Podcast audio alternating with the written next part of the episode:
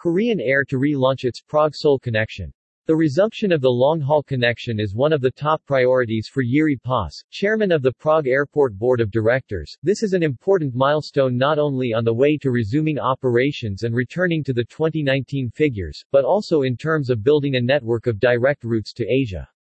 Korea is one of the markets with the highest demand within the Asian region, Mr. Pos said. Demand pending frequency increases. Initially, the route will be operated three times a week, every Monday, Wednesday, and Friday, with the option of increasing the frequency to four weekly flights during the summer season based on the demand trends and tendencies. Passengers will fly aboard Boeing 777-300 ERS aircraft with 291 seats 64 in business class, 227 in economy class. The route will ensure the currently missing capacities are significantly boosted, not only to Korea, but also, thanks to connecting flights from Seoul, to other destinations in Asia with a traditionally strong demand, for example, Thailand, Japan, Vietnam, and even Indonesia or Australia. According to data from the Czech Tourism Agency and its director Jan Herget, almost 400,000 Korean tourists visited the Czech Republic in 2019.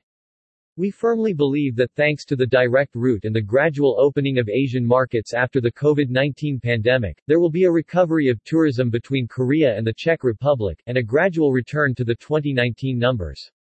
While in 2019, we recorded 387,000 arrivals of tourists from the Republic of Korea, a year later, due to the COVID-19 pandemic, only 42,000 Koreans arrived. In 2021, the number dropped even more, to 8,000 visitors.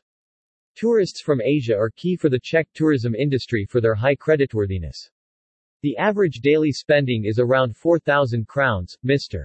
Herget added. The connection between Prague and Seoul is the result of the coordinated activities of all key stakeholders, for which we are very happy, because it will bring travelers from Asia, who are currently absent in the city, back to Prague. In 2019, more than 270,000 tourists from South Korea visited the capital. Last year, we have recorded less than 40,000, František Cipro, chairman of the Prague City Tourism Board of Directors, commented. Successful pre-COVID route. In 2019, the connection from Prague to Seoul was very successful.